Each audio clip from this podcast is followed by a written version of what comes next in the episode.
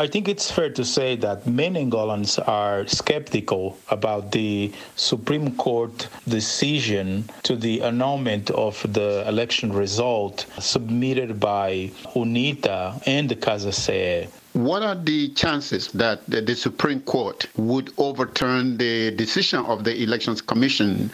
I guess what I'm asking is uh, how independent are the courts in Angola? The Constitutional Court in Angola is not an independent body, and many Angolans believe that it depends highly on executive power because the president of the Constitutional Court is someone who is all part of the ruling party, MPLA in Angola, Miss Laurinda Monteiro Cardoso. And that actually became a huge issue when she was appointed to lead the Constitutional Court because many saw her as someone who couldn't be trustworthy because of her role within MPLA. And that's why people are in general skeptical that it's highly unlikely that they're going to rule against MPLA because she's also part of her party. So we don't see how she could rule against her on the party, but we still yet to see what would be the final decision. What can you tell us about the Angola military raising their preparedness to combat readiness?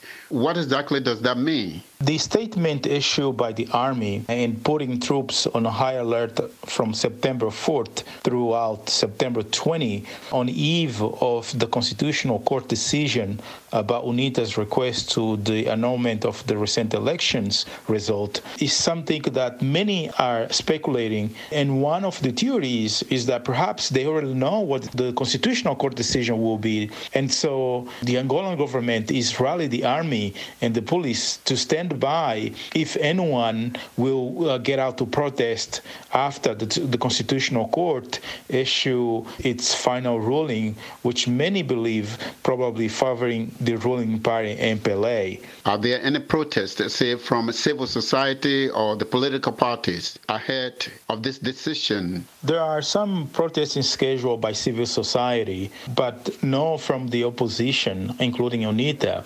I think where the Angolan regime is doing, they probably know what the decision will be. And they know that, as many individuals from civil society stated, that we will get out and protest if we believe that someone or a political party want to subvert Angolan's wish. I think they also are reading what UNITA's president, Mr. Adalberto Costa Jr., have said that he will stand up for those who have voted on UNITA. And probably they also understand that after the Supreme Court issue its final decision, which is basically the last option that UNITA will have, and not just UNITA, but also any political party and opposition who have not recognized the National Electoral Commission results, then what is left really is probably mobilizing a rally in thousands to the street to demand a fair, transparent